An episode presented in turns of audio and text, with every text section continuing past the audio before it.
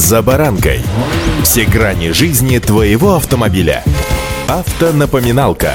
Комментарии экспертов. Советы по обслуживанию автомобилей в программе «За баранкой». Согласно статистике, всего лишь 3% водителей в мире не имеют ни одного штрафа в своей жизни. Признаться откровенно, ни разу таких не встречал, но завидуем. Как говорится по-белому, для меня они своего рода боги, ну или рядом с ними. Сам-то я, несмотря на назидание вам, каждый раз грешен, каюсь, был замечен, и причем не один раз. С вами Забаранка Александр Карпов. Здравствуйте. Автомобильные факты.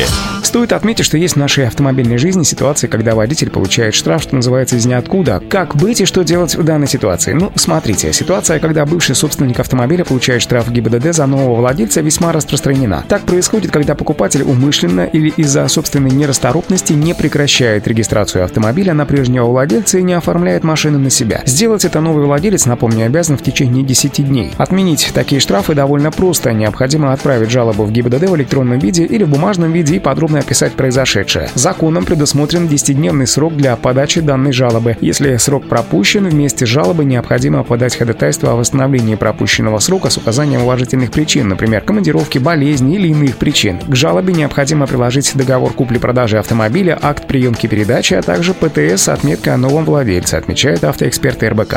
Автомобильные факты.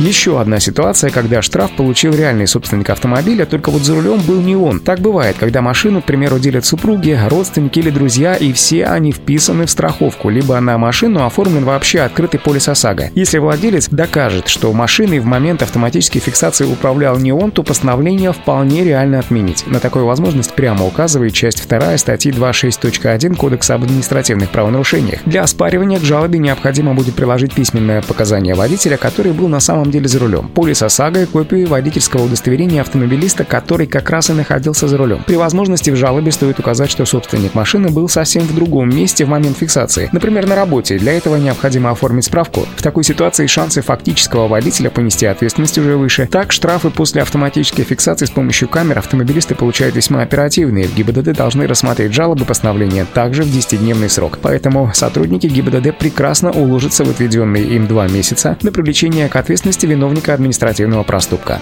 Автомобильные факты.